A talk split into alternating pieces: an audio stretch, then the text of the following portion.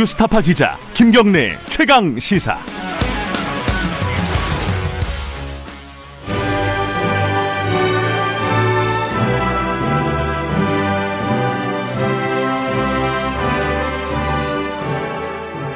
전국의 가장 뜨거운 현안을 여야 의원 두 분과 함께 이야기 나눠보는 시간입니다. 최고의 정치. 오늘도 두 분, 한 분 아직 안 오셨고요. 두 분 나와 계십니다.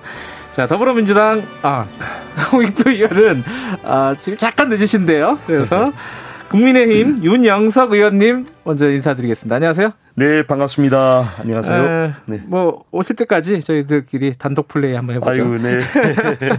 김경래 최강 시사는 유튜브 라이브 열려 있습니다. 실시간 방송 보실 수 있고요. 아, 멋있네요. 예, 말씀드리는 순간 도착하셨습니다. 자, 스마트폰 콩으로 문자 보내주시면 무료고요. 샵 9730으로 보내시면은 짧은 문자 50원, 긴 문자 100원입니다. 질문, 뭐 의견, 어, 칭찬, 뭐 이런 거 다 좋습니다. 보내주시면 저희들이 반영하고 대신 질문해 드리도록 하겠습니다. 홍익표 의원님, 안녕하세요. 예, 안녕하세요. 죄송합니다. 아닙니다. 어, 홍익표 의원님, 어, 높은 자리 가셨더라고요. 아, 축하드립니다. 아, 중책을 맡으셔서 축하드립니다. 네, 아유, 민주연구원장으로 선임이 되신 거죠? 예, 예, 네. 그렇습니다. 어, 그, 그 뭐 하는 데인지 청취자분들한테 좀 알려주세요. 아, 그 각 정당에 예. 그 정책 연구 중장기 과제를 하기 위해서 싱크탱크 연구소가 음, 있습니다. 네. 우리 당은 이제 민주연구원이고요. 네. 그 야당인 국민의힘에는 이제 여의도 연구소 그런 그렇죠. 곳이 네. 있습니다. 그래서 어, 거기서는 뭐 여러 가지 그 좀 중장기 정책 의제, 그러니까 네. 정, 정책이하고는 조금 다르게 어, 장기 전략을 좀 짜는 곳이고요. 그래서 연구소 업무를 수행하게 돼 있습니다. 어, 민주당 최고 실세들이 가는 곳이다. 아, 그, 그렇지 않습니다. 아, 유영석 의원님 축하의 말씀 한 말씀, 한 말씀 해주시죠. 네, 정말 축하드리고요. 네. 어, 집권 여당으로서 민주당의 그 중장기 정책 과제와 또 이제 정치 발전을 위한 그런 연구를 하는 곳인데 저는 우리 홍익표 의원님을 뭐 그전부터 잘 알고 있지만은 정말 그 합리적인 분이고 또 아주 명석하신 그런 분이기 때문에 잘 수행하시리라고 생각합니다. 한국 정치 발전에 큰 기회 해주시기 바랍니다. 축하드립니다. 네. 네, 아, 고맙습니다. 오늘- 열심히 하겠습니다. 무슨 행사장 같네요. 화기애애한 김에 약간 화기애애한 얘기부터 해- 해보겠습니다. 이낙연 대표 연설 있었잖아요. 지난 월요일이었나요? 어, 있었는데, 어, 이례적으로 야당이, 뭐, 뭐랄까요, 어, 긍정적인 논평을 냈습니다. 그죠? 어, 어떤 부분이 제일 마음에 드셨어요? 네, 그동안에 이제 민주당이 그 지난 총선에서 이제 176석을 넣고 나서 아주 독주를 해왔는데, 네. 어, 오랜만에 그 이제 민주당 대표로서 참 협치와 또 여야 상생을 어, 강조한 그런 연설이기 때문에 저희가 상당히 호평을 한 겁니다. 그래서 어, 말씀은 굉장히 좋고요. 그다음에 또 이제 이낙연 그 당 대표 민주당 대표께서 상당히 그 합리적인 그런 승품을 가지신 분이기 때문에 기대가 큽니다. 그렇지만은 중요한 것은 실천입니다. 음. 이낙연 대표께서 우분투 정신 그러니까 야당이 있어야지 여당이 있다. 네네. 맞는 말씀이거든요. 그래서 꼭 실천해 주시기 바랍니다. 예. 그런데 그 다음 날, 어, 주호영 원내대표 연설은, 어, 좀 날이 서 있었습니다. 이거 어떻게 들으셨어요? 홍익표 의원님? 네, 뭐, 그, 야당 대표야 당연히 그럴 수밖에 음, 없죠. 네. 늘, 그, 정부 여당에 대한 비판하고, 그, 하는데, 어, 여러 가지 뭐 저희들이, 그, 저희들 입장에서는 좀 수용하기 곤란한 뭐 비판도 있었고. 어, 어떤 거, 생각나시는 게 뭐 있어요? 글쎄요, 뭐, 이- 그, 예를 들면 뭐 국가 채무 문제라든지, 음. 뭐 또는 뭐 그 한국형 뉴딜에 대한 뭐그 어떤 입장을 얘기하신 거나 이런 것들은 저희들이 아직 이제 현재 진행되고 있는 단계라 마치 음. 이제 당연히 뭐 실패할 것처럼 말씀하신 네네. 것 그런 부분들은 어 저희들이 그 수용하기 어렵고 공수처 부분도 그렇고요. 다만 또 일부는 또 저희들이 또 들을 만한 그 네. 음. 또 수용할 만한 내용도 있기 때문에 어 결국은 그 오늘 또 마침 그 김종인 비대위원장과 이낙연 대표 간에 저 오찬 약속이 있다고 아, 하시더라고요. 예. 그래서 잘 그 이런 그 협력의 정신들이 좀 잘 돼서 서로 간에 할 수 있는 부분 우리 당 이낙연 대표 얘기한 것처럼 어, 4.15 총선에 공, 공통으로 그 공약한 내용이나 음. 또는 정강 정책에서 서로 합의할 수 있는 부분들을 중심으로 어, 이번 국회에서 입법 입법이 됐으면 좋겠습니다. 그 이낙연 대표가 그, 그전 이전, 이해찬 대표보다는 조금 편하신가요? 야당 입장에서는? 느낌이? 어떠세요? 뭐 편하다기보다는 조금 그래도 부드러우신 분이기 때문에 여야 간의 이제 협치가 복원될 수 있지 않을까 하는 그런 기대를 가지는 겁니다. 여러분 지난번에 이제 전에 그 이해찬 당대 민주당 대표 같은 경우에는 뭐 20, 20년 장기 집권을 하겠다. 또 100년 집권을 하겠다. 이런 음. 그 어, 얼토당토하는 그런 뭔가 말씀들을 계속 해와서 그 야당을 그 필요 사항으로 많이 자극을 했었죠. 그런데 음. 어, 그런 일은 최소한 없지 않겠는가. 이제 근데 이제 어제 아 지난번 그 이낙연 당대표 대표 연설 때도 제가 한 가지 좀 조금 아쉬운 부분 또 앞으로 이제 좀 의문이 제기되는 부분은 그동안의 그런 민주당의 행태에 대한 반성이 없었어요. 아. 그런 부분이 좀 아쉬웠는데 아, 정말 앞으로 좀 기대가 큽니다. 기대를 음. 많이 하고 있고 어, 꼭 좀 협치를 복원을 해 주시기 바랍니다. 그 이낙연 대표가 문재인 대통령에게 뭐 단독 회담이라도 야당이랑 좀 대화를 하시라는 취지의 얘기를 했잖아요 어제. 예, 예. 그거 진행이 될까요? 글쎄요, 그거는 지난번에도 뭐 사실은 그 대통령과 야당 예. 대표 간의 회담이 있었는데 어, 결과가 없이 안 만나겠다 이렇게 그 음. 김종인 비대위원장이 말씀하셨거든요. 그래서 만나면 결과가 만들어지지 않을까 이런 얘기도 있었고 네. 사전 조율을 좀 한다면 그러니까 우리 그 이낙연 대표 얘기는 어, 어떠한 형태든 만나는 것 자체가 나쁘지 않지 않느냐. 음. 그러니까 뭐 사실 그동안은 그, 이 야, 여당 대표 없이 야당 대표 만나면 사실 여당 대표를 무시하고 그, 저, 대통령하고만 얘기하려고 하는 것이 적절치 않다 이런 비판도 우리 당내에 있었거든요. 근데 네. 그런 걸 무시, 그, 넘어서라도 어, 필요하다면 그 뭐 내가 이해할 할 테니 그 대통령과 야당 대표가 어 직접 만나는 것도 필요하다 이런 말씀을 음. 하신 겁니다. 이게 뭐 싸움 구경이 재밌긴 한데 아, 싸움 구경 오래 하다 보면은 정말 좀 짜증이 나거든요. 네, 그렇죠? 예. 네. 지금 대통령과 이제 우리 김종인 아, 국민의힘 비대위원장 간의 그 1대1 회담은 제가 보기에는 분위기가 좀 어, 조성이 되고 있지 않나 생각이 아, 들고 알겠습니다. 그런 차원에서 아마 이낙연 당대표께서 일대 일대 회담을 어, 그 말씀하신 게 아닌가 생각합니다. 네. 근데 첫 번째 할 얘기가 또 싸우는 얘기네요. 네. 조호영 원내대표 그 국회 연설에서도 주요하게 다뤘던 부분입니다. 음. 추미애 장관 아들 음. 뭐 휴가 특혜 의혹 뭐 이렇게 뭐라고 붙일지는 뭐 모르겠지만은 어쨌든 그 부분과 관련해 가지고 우리 뭐 팩트들 하나하나씩 따지는 거는 이 자리에서는 큰 의미는 없을 것 같고 일단 이제 야당에서 주장하고 있는 게 특임 검사하고 사퇴 이렇게 정리하면 됩니까? 어떻습니까? 지금 주장 요구하고 계신 거는? 일단 그 진실을 규명하는 것이 중요한데요. 예. 어, 지금 어제 지금 중요한 그런 단서가 지금 발견이 되었어요.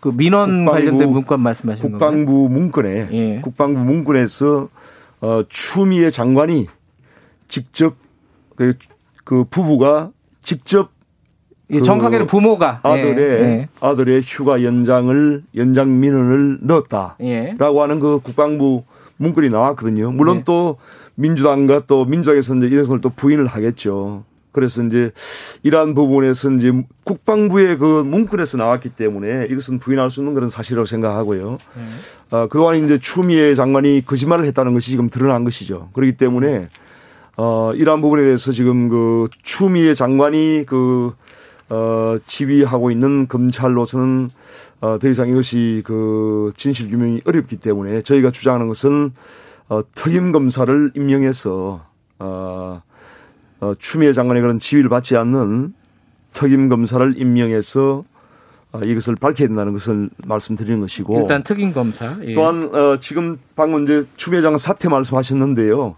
제가 보기에는 이제 어, 다음 주에 대정부 질문이 있기 때문에 어, 만약에 추미애 장관이 사퇴를 하지 않으면 아마 4일 동안에 계속 이 추미애 장관 문제가 거론이 될 것입니다. 그리고 네. 이제 곧 또 국정감사도 있기 때문에 추미애 장관이 현 정권의 그런 부담을 덜어주기 위해서라도 본인이 아, 이쯤 되면 사표를 내는 것이 맞습니다. 그래서 저희가 다시 한번 사퇴를 주장하는 것이고요.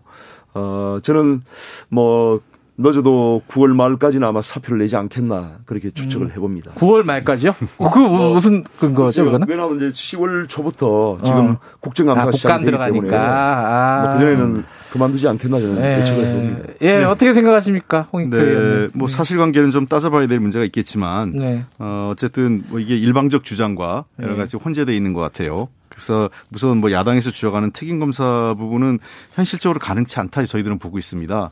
아, 특임검사 제도 자체는 검찰 내부의 음. 어떤 비리나 네. 그 관련됐을 때 이걸 그 특임검사제로 하게 돼 있거든요. 네. 이건 전혀 그 검, 검찰 내의 문제가 아니기 때문에 네. 특임검사제를 쓸 수가 없고 그렇다고 이걸 뭐 특별검사로 간다 이것도 저, 더 그럴 만한 사안이냐 이런 생각이 들고 또 현재 어쨌든 검찰이 수사를 하고 있지 않습니까? 네. 검찰이 수사를 하고 있고 이 문제에 대해서는 어 그 검찰총장을 비롯해서 그 실제로 그 법무부 장관이 전혀 수사 개입을 할 수, 하지도 않고 하지, 하지도 않겠다고 선언을 한 거 아니겠어요? 네. 그러니까 검찰에서 수사 결과가 발표가 되면 법적으로 어떤 문제가 있는지를 판단해 볼 문제가 있다고 생각을 합니다. 음. 그래서 이후에 그 책임질 분이 책임지는 거고 저는 현실적으로 봤을 때는 특별하게 큰 문제가 없다 이런 게 지금까지 어 우리 당에서 아. 그 판단해 왔던 거고요. 그다음에 어 여러 가지 주장들이 있어서 사실과 사실이 아니게 좀 혼재돼 있다 이렇게 보고 있습니다. 네.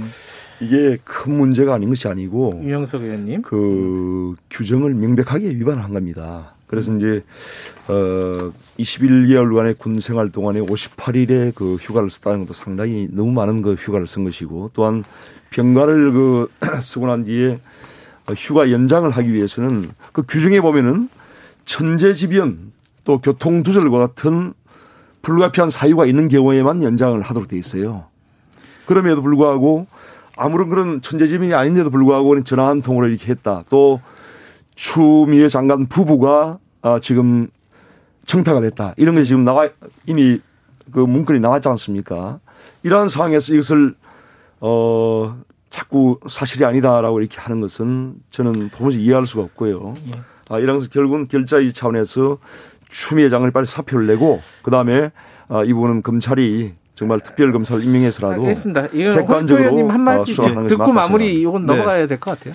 그 자꾸 이제 황, 뭐 항지우가 그러는데 2018년 병역 기준 병, 전역한 병사들 기준을 보면 지금 한 방송 보도에 따르면 어, 군 관계자가 그 평균 54일이라고 그래요. 병가 네. 빼고. 네. 어, 그렇기 때문에 병가를 포함한 58일이 그렇게 월등히 음. 많은 수치는 아니다 이런 얘기가 있고요. 그다음에 두 번째 병영 규정에 따르면 만약에 복귀하시 복귀가 어려울 경우 실제로 제가 군대에서 있을 때도 그런 일이 있었어요. 복귀가 어려운 경우에 전화를 합니다. 전화 같은 거, 그러니까 다 가능한 수단을 하라 그랬어요. 가능한 수단으로 부대에 연락해서 조- 그러면 군대라는 것은 일반 행정조 부대가 행정하는 기관이 아니라 예. 가장 중요한 건 지휘관의 그저영그 저 권한이 있어요. 예. 지휘관의 판단 판단에 따라서 선조치 후 그 저 선 먼저 조치를 취한 다음에 그 다음에 그 그에 따른 그 행정 절차를 마무리하게 되는 경우가 통상적으로 예. 있을 수 있습니다. 그러니까 이 군대라는 어떤 그 전투 조직, 행정기관이 아닌 그 군대라는 특수성도 좀 감안, 감안했으면 좋겠다. 알겠습니다. 이 제가 궁금한 거 하나씩만 좀 여쭤봐도 되나요? 그 그런데 왜 보좌관이 전화했을까? 이게 음. 문제잖아요. 어, 두- 아까 전에도 얘기했지만 보좌관이 전화를 했냐 안 했냐 이 문제도 좀그 아직 뭐 정확하게 확인은 뭐 안된 100%는 건데. 아닌데, 예. 자, 그 통상적으로 보좌관이 전화할 때 그 이런 게 있어요. 그러니까 그 보좌관의 전화가 실제로 뭔가 압력을 가하기 위해서 했을까? 네. 또 그게 음. 압력으로 받아- 받아들여졌는지 그리고 부당한 어떤 조치를 진행을 했는지가 판단을 할 겁니다. 네. 어, 뭐 그게 바람직한 건 아닌데요. 국회의원들 중에 어, 상당 부분의 그 어떤 사적인 일, 그러니까 사적인 일과 공적인 일이 참 애매한데요. 예. 어, 국회의원들의 개인적 관리라는 것도 있어요. 예. 그런 부분들이 보좌관들이 해주는 경우도 종종 있습니다. 예를 들면 뭐 교통사고 같은 거 났을 때 보좌관들이 대신 그 대신 처리해 주기도 하고 그런 경우가 있어요. 그러니까 무슨 저 보험 처리 같은 거 무슨 뭐 음. 네, 사고를 뭐 대신 바, 뭐 없는 사고를 바꿔치기 한다는 게 아니라 그런 개념이 아니라 여러 가지 그 부분들을 어, 보좌관들이 사적인과 공적인 것들의 경계선상에 있는 부분도 있기 때문에 예. 그분들 그것 자체는 문제가 아니라고 생각을 합니다. 이걸 제가 사실관 사실관계를 하기 할게요. 이거 넘어가야 되는데. 예. 그 추미애 장관이 장관의 보좌관이 전화를 했다는 것은 이미 시인을 했습니다. 그 시인을 한 거에 대해서 또 자꾸 사실관계가 아니 누가 아, 그러니까 시인을 언론에서 물어봤을 아니 때 시인을 했어요. 예. 본인이 근데 그뭐 공식적인. 건 아직 아니지만 그렇기 때문에 예, 예. 그 보좌관을 넘어서서 이제 추미애 장관 부부가 청탁을 했다는까지 지금 나온 사, 상황인데 그것을 자꾸 부인을 하시면 안 알겠습니다. 되죠. 그리고 또 하나가 지금 신원식 의원이 주장했던 것 있잖아요. 자대 배치 관련해 가지고 가족들을 40분간 훈계했다. 이거는 좀 아까 이제 홍인표 의원님 말씀하셨지만 사실관계가 맞는 게 있고 안 맞는 게 지금 혼재돼 있다고 하는데 이런 것들은 너무 과장돼서 정치 공세하는 거 아니냐 이런 지적이 있잖아요. 이제 사실관계는 그, 네. 그 당시 가투사 병사들의 이제 부모님이나 이제 가족들을 이렇게 단체로. 그러니까요. 그래서 이제 네. 그런 교육을 했다는 것인데요. 어, 그 당시에 어떤 개, 뭐 개별적으로 잠시라도 이렇게 그런 어, 교육 어, 추미애 장관 부부에 대한 음. 가족에 대한 그런 어, 당부가 있었던지는 뭐 앞으로 좀 밝혀야 그건 되는 없었다는 거 아닙니까? 상황입니다. 그냥 다 불러놓고 예를 들면 국회의장이 국회의원 300명한테 여러분 뭐, 뭐 부정부패하지 않으면 안 됩니다 있는데 언론이 홍길동 의원 한 명한테 국회의장이 부정부패하지 말라고 했다 이렇게 얘기한 거랑 아니죠. 똑같은 그 거죠. 당시에 이제 사- 그 당시에 정황을 보면 단체로 이제 그 교육을 하는 과정에 또 개별적인 접촉이 있었을 수도 있습니다. 그렇기 알겠습니다. 때문에 그런 부분을 밝혀야 된다는 것이죠. 그 지금 사실은 이 청취자분들도 아유 이런 얘기 그만하고 좀 코로나 경제 뭐 어, 이런 얘기 좀 하자라고 했는데 거기까지 넘어가려면 한두 가지 단- 단문이 관문이 있습니다. 하나 윤영찬 의원 얘기 한 마디씩만 좀 들을게요. 이거 조호영 원내대표 연설과 관련된 거잖아요. 너무 좀 부적절했던 거 아니에요? 민주당 입장에서 이건 어떻게 보십니까? 동료 의원으로서 어, 어제 그래서 이낙연 대표도 그 저 강력한 그 저 경고나 경고를 드리했고 예. 어, 윤영찬 의원 본인도 사과를 했는데요. 어, 뭐 적절치 않은 거라고 저희들도 인정을 음. 합니다. 다만 차제 이거 바꿔야 될 문제도 있어요. 어떤 문제요? 뭐냐면 국회 고질적인 문제 중에 하나인데 사실상 우리는 국- 우리법 미국하고 다르게 로비스트 인정하지 않거든요. 그렇죠. 근데 개- 기업 그 정부는 물론이고 정부 기관은 그렇다 치더라도 공공기관이나 그 기업들이 소위 대관 업무를 하는 게 있어요. 네. 이게 말이 안 되는 건데 사실상 로비하는 거죠. 음. 그래서 저는 차제에 아예 이런 대관 업무 자체를 어, 없애는 게 맞다 이렇게 생각을 합니다. 아하.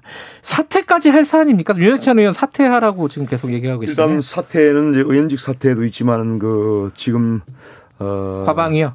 과방이 그러니까 상임위가 예, 이런 그 사보임했죠, 포털을 그거는. 담당하는 그런 어 상임위이기 때문에 예. 이 부분에서 이제 분명히 사퇴를 해야 된다는 것이고요. 예. 더큰 문제는 이제 지금 어 문재인 정부 또 민주당 음. 어 민주당이 언론을 통제하고 네. 어 이런 여론을 이제 그 유리한 방향으로 조작하고 이끌기 위해서 이러한 그 개입을 하고 있다는 것이 이제 명백하게 밝혀진 사실이고 그동안에 이제 사실 왜냐하면 그 어, 윤영찬 의원이 어, 청와대 홍보 수석을 지내지 않습니까? 국민소통 수석. 예, 예. 국민소통 아니. 국민소통 수석이 아니요. 그 전에 이제 이름이 아 홍보 수석이었죠. 옛날에 그랬고 아, 우리 우리가 정부 들어와서는 최초 임명될 당시에는 예, 홍보 수석이었어요. 뭐, 그게 중요하지 네, 않고, 어쨌든, 예. 홍보 수석을 맡기 전에 네이버의 부사장을 지냈단 말이에요. 예, 예, 그 그랬죠. 네이버라는 예. 것이 지금 그 수많은 국민들이 네이버를 통해서 언론을 접촉을 하고 있는 상황입니다. 그러, 음. 그렇기 때문에 그런 네이버 부사장을 지냈던 인물을 문재인 대통령이 홍보수석으로 임명한 자체도 이러한 네이버라고 하는 이 언론 포털을 뭔가 유리한 방향으로 이용을 하기 위한 것이고요. 그 다음에 이제 지금 네이버가 네이버나 다음이 그 AI를 이용해서 어 지금 언론을 예. 이제 표출시키고 있는데 이런 AI의 그 알고리즘 자체가 결국은 그 사람이 설계하는 것이기 때문에 저는 상당히 어 민주당이나 청와대가 이런 그 AI 알고리즘을 설계하는데도 개입했을 가능성이 크다고 생각하기 근데 때문에 결과는 AI 알고리즘의 그런 설계 자체도 이거는 투명하게 공개가 돼야 됩니다. 아니 근데 결과 네. 자체는 저 미래통합 저 그 권력의 그저 국민의힘 당에 훨씬 유리하게 나왔잖아요. 전혀 그렇지 않죠. 그러니까 그래서 윤영찬 의원이 항의한 건데 대부분이 지금 대부분이 어, 국민의힘에 불리하게 지금 그 여론이 조작이 되고 있는 상황인데 그걸 한번 그런 뭐 상황에서 따져보시면 될 것 같아요. 예. 조금 조금 민주당에 좀 맞득치 않은 그런 내용이 나오니까 당장에 개입을 해서 그렇게 아, 문자를 보내서 들어오라고 아, 한 것이죠. 그게 아니라 윤영찬 의원이 네. 그럴 이 권한도 없고 언론에 대해서 제가 보기엔 윤영찬 의원은 그 오랫동안 이러한 부분에 개입을 해왔고 또한 그 정말 그 있어서는 안 되는 알겠습니다. 그런 어, 지금 모습을 자, 보여주고 있는 겁니다. 하나만 더 짚고 어, 재난지원금으로 넘어갈게요. 그 공수처 관련된 거 이거 지금 제안을 했잖아요. 뭐 지금 김태년 원내대표가 제안을 한 거죠. 이거 공수처 이 추천위원하고 어 그 특감 특별감찰관 특별감찰, 예 예. 같이 묶어서 하자. 네. 그렇게 제안을 했는데 그거 못 받을 겁니까? 어떻게 됩니까? 제가 보기에는 뭐 함정이 그, 있다고 조영 정- 원내대표가. 그 정도는 응. 어, 저희가 이제 주장하는 것이 특별감찰관이 지금 4년 동안 공석입니다. 예. 문재인 대통령이 당연히 그 법률에 의해서 그걸 임명을 해야 되는 불구하고 지금 어, 4년 동안 임명을 하지 않는데 네. 왜냐하면 특별감찰관의 기능이 대통령의 배우자 네. 그리고 사촌인의 인척을 친척을 이제 네, 감시하고 또한 청와대 이제 수석 이상의 그런 고위직을 이제 그 감찰하는 그런 기능을 가지고 있는데요. 그 자신들의 어떤 비례를 감추기 위해서 지금 4년 동안 임명을 하지 않고 있는 겁니다. 음. 그래서 저희가 이제 주장하는 것은 빨리 임명을 해라. 그것도 어, 제대로 역할을 할 수 있는 사람은 임명을 하라는 것이거든요. 그래서 제대로 역할을 할 수 있는 사람을 임명하면은 바로 우리가 공수처장 추천위원을 추천하겠다 바로. 그, 그 아, 여당 제안을 받겠다는 건가요, 그러면? 아니죠. 그러니까 아, 시차가 하면- 시차가 다르다. 아. 바로 임명을 하면 예. 특별감찰관 임명하면은 공수처장 추천위원을 바로 우리가 두 명을 어, 이- 이거 어떻게 생각하십니까? 아니, 그러니까 그것마저 못 받으리면 그건 아니 정말 법 절차적으로 하는 거죠. 일이죠. 그러니까 그럼 네. 서로 뭐 여러 가지 그 원내대표 사항이니까 음.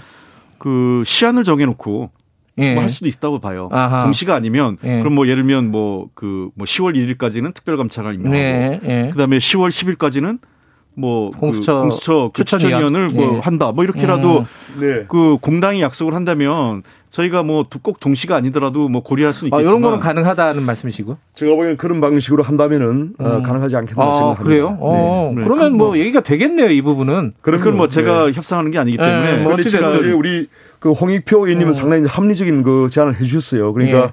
시, 예를 들면 10월 1일까지 특별감찰관 임명하자. 그 다음에 10월 10일까지 공수처장 추천위원을 임명하자. 이렇게 이제 합리적인 제안이신데 김태년 원내대표는 일괄적으로 하자는 것이거든요. 예, 이건 현재까지는. 일괄적으로 하는 건데 제가 보기에는 뭐그 정도 우리 음. 홍익표 의원님이 말씀하신 그런 방식이 저는 합리적이라고 생각을 합니다. 이제 네. 그 높은 분이 되셔가지고.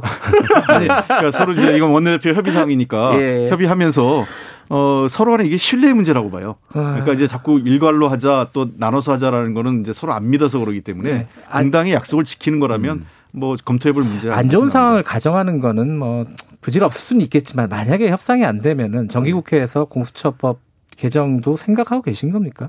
글쎄 뭐 제가 이 자리에서 제가 그뭐 말씀드리기 좀 곤란한데 해가 알겠습니다. 뭐 여러 가지 상황 고려해 봐야 될 것 같습니다. 그리고 예. 지금 이제 사람들 제일 관심이 많은 게 이제 재난지원금 이제 선별 지급이 구체적으로 오늘 결정이 되는 거죠. 오늘 발표가 될 오늘 것 발표가. 예. 되는데 이게 이제 특정 업종 뭐 예를 들어 뭐 아- 아예 문을 닫게 한 업종들 중심으로 하는 거는 뭐 일단 이해가 되고요. 그런데 그렇지 않은 업종에서 이제 매출로 어차피 가려야 될 거 아니에요.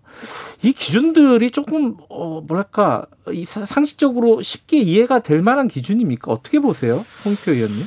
글쎄요, 좀 뭐 구체적인 게 발표가 되면 평가가 다시 음. 국회에서 네. 논의를 할 생각인데, 예.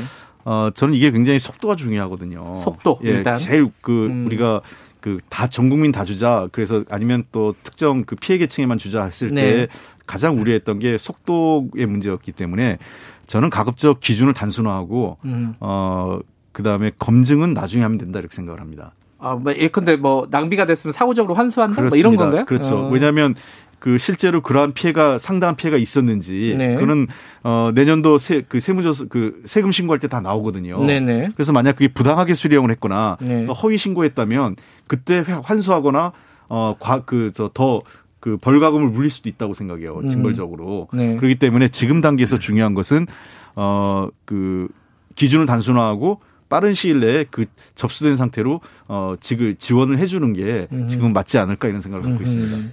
제 야당에서는 어떻게 보고 이제? 예. 그 추석 전에 신속하게 지급하는 것이 매우 중요합니다. 어, 그런 같은 의견이시고. 예.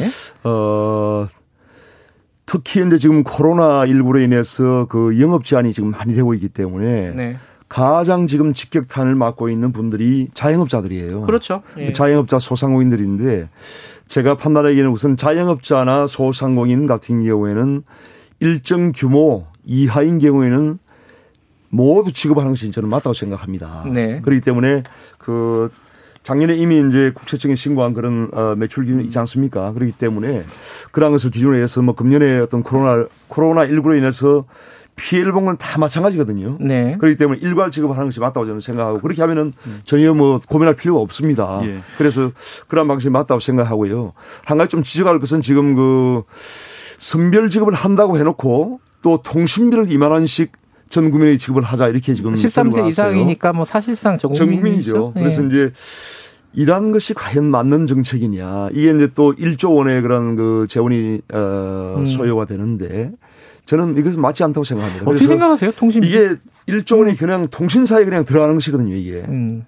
어떤 소비 진작에 전혀 관계가 없습니다. 그래서 차라리 이러한 그 엄청난 규모의 이 예산을 정말 자영업이나 소상공인들 또 그 일용직과 같은 그러한 굉장히 취약한 음. 계층에 있는 분들한테 일괄적으로 다 지급을 하는 것이 맞다고 생각합니다. 저는. 이건 의견을 좀 들어야 될 것 같아요, 홍 의원님. 네, 그 부분은 예. 뭐 국회에서 따질 만한 따질 수 있다고 저는 생각하는데 아, 예. 어, 다만 이제 그 취지 자체는 그랬던 것 같아요. 지금 예. 현재 그 언택 그, 그 예. 특히 추석 때 지금 가, 가급적 정부의 방침은 뭐 가지 말라 할 수는 없는데 고향 방문을 최소화하고 네. 좀 자제해달라 이런 정보 당부를 하고 있는 거 아니겠습니까? 네. 그리고 최근에 그러다 보니까 굉장히 통신 수요가 많이 들고 있어요. 네. 그래서 그런 차원에서 국민들의 부담을 좀 덜어주자 이런 취지였기 때문에 어 그것이 필요한지 아닌지는 그 정부가 예산을 짜 짜오면 그 추경 음. 예산을 짜오면 그거에 대한 심사를 국회가 하면서 네. 어 필요하면 더 줄 수 더 할 수도 있고 불필요하다면 줄이거나 또는 어 그 다른 부분으로 이전할 수 있기 때문에 저는 국회 차원에서 심사할 수 있다고 봅니다. 그러니까 아까 저윤 의원님 말씀은 선별 지급을 한, 다는 취지는 이해를 했었는데 이게 사실 보편 지급을 살짝 끼워는 거 아니냐 이런 그렇죠. 취지의 질문이었잖아요. 네. 근데 그 그런 차원하고는 좀 다른 것 같아요. 이거는 음. 특별 어떤 특정 부분에 대해서 한 거기 때문에. 네. 예. 그러니까 이제 그게 왜냐하면 그 선별 지급의 취지는 코로나19로 고통을 받는 상대적으로 더 많은 고통을 받는 분들한테 더 많은 혜택을 주자는 취지 아닙니까? 네. 그렇기 때문에 이러한 그 전 국민에게 2만 원씩을 또 통신비로 지급을 하면은 그 엄청난 재원을 결국은 지금 그 자영업자나 이런 분들은 정말 한계 상황에 와 있거든요. 예. 그런 분들은 더 많은 그 지원을 할 수 있는 것을 알겠습니다. 박탈하는 것이 되기 때문에 저는 안지하지 않다는 겁니다. 이 부분에 대해서는 좀 생각을 달리하는 게요. 예. 코로나 19의 피해 상황이라는 게 과거의 피해하고 전혀 다르기 때문에 선별과 보편을 양분해서 음. 접근할 수 없다고 봅니다. 어떤 예. 때는 선별, 어떤 때는 보편이 어, 교차해 갈 수 있다고 생각해요. 저는 심지어 제 생각은 뭐 우리 당론 아닙니다. 진짜 제 개인적인 생각인데 어 1차 때는 우리가 보편으로 다 줬고요. 2차는 지금 여러 가지 조사를 보니 선별을 해야 되는데 내년도 상반기에도 이런 상황이 지속된다면 저는 또다시 전 국민에 대한 재난지원금을 줘야 될, 그 드려야 될 필요도 있다고 생각합니다. 아예 이 내년도 본 음. 예산 심의 때 예산을 반영할 필요도 있다라는 게 제 판단이에요. 알겠습니다. 그게 어. 이제 참 선별과 보편을 어, 민주당과 어떤 청와대의 입맛에 따라서 상황에 따라서 자꾸 이렇게 변화를 시키는데 알겠습니다. 여기서 정리를 해야 될것 그 민주당 정책위의장도 선거 전에 그 보편 지급을 한 것은 선거를 위해서 했다는 것을 알겠습니다. 본인중에 말씀을 했지 않습니까? 어쨌든 추석 전에 빨리 지급될 수 네. 있도록 예. 뭐 그건 서로 간에 네. 합의하시는 부분이니까 여기까지 듣겠습니다. 고맙습니다. 네, 감사합니다. 윤영석 의원, 홍익표 의원이었습니다. 2부 여기까지고요. 잠시 후 3부에서 뵙겠습니다. 일부 지역국에서는 해당 지역 방송 보내드립니다.